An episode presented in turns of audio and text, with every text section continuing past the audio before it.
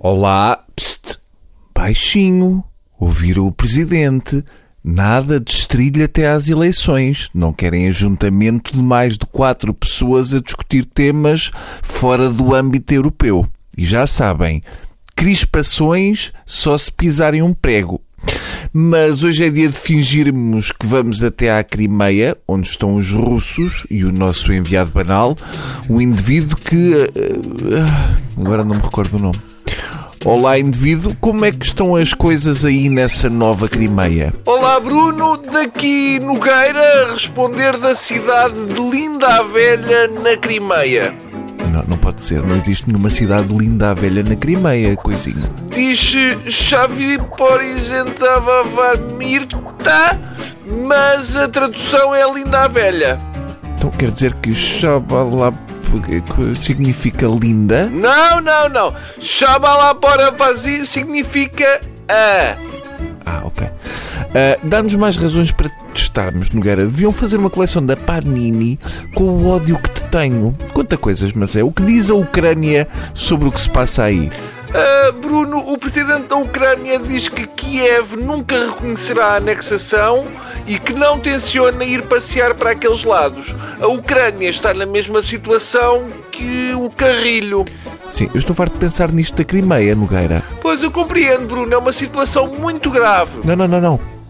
Eu é que me farto depressa. Sinceramente, até me estou um bocadinho nas tintas. Eu não conheço ninguém na Crimeia, por isso não é coisa que me preocupa assim muito. Ah, mas estou cá eu, Bruno. Pois, exato, foi o que eu disse.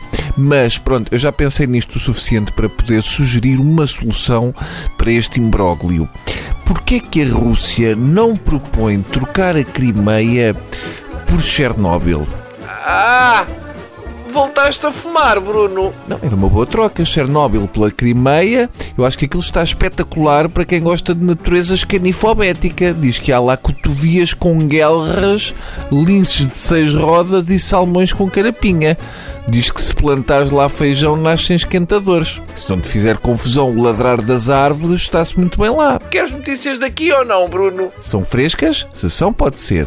Ora, então os russos anexaram a Crimeia e pode dizer-se ainda foi mais rápido que a pirâmide que fizeram ao Eusébio. Os russos provavelmente ainda estão com o andamento da organização dos Jogos Olímpicos de Inverno e numa semana organizaram e votaram um referendo, mudaram as tropas e as tabuletas das cidades e está feito. Exato. Até na Wikipédia já está o Putin a mandar naquilo. Exato. Sabes que os russos a anexar são melhor do que aquela equipa de carpinteiros do querido Mudei a Casa. Um tártaro que tenha ido passar 15 dias ao estrangeiro nem reconhece o sítio. É impressionante. Parece que nasceu com eles. É, é tipo franchise, Bruno. Eles têm lá o material numa fábrica e é só montar.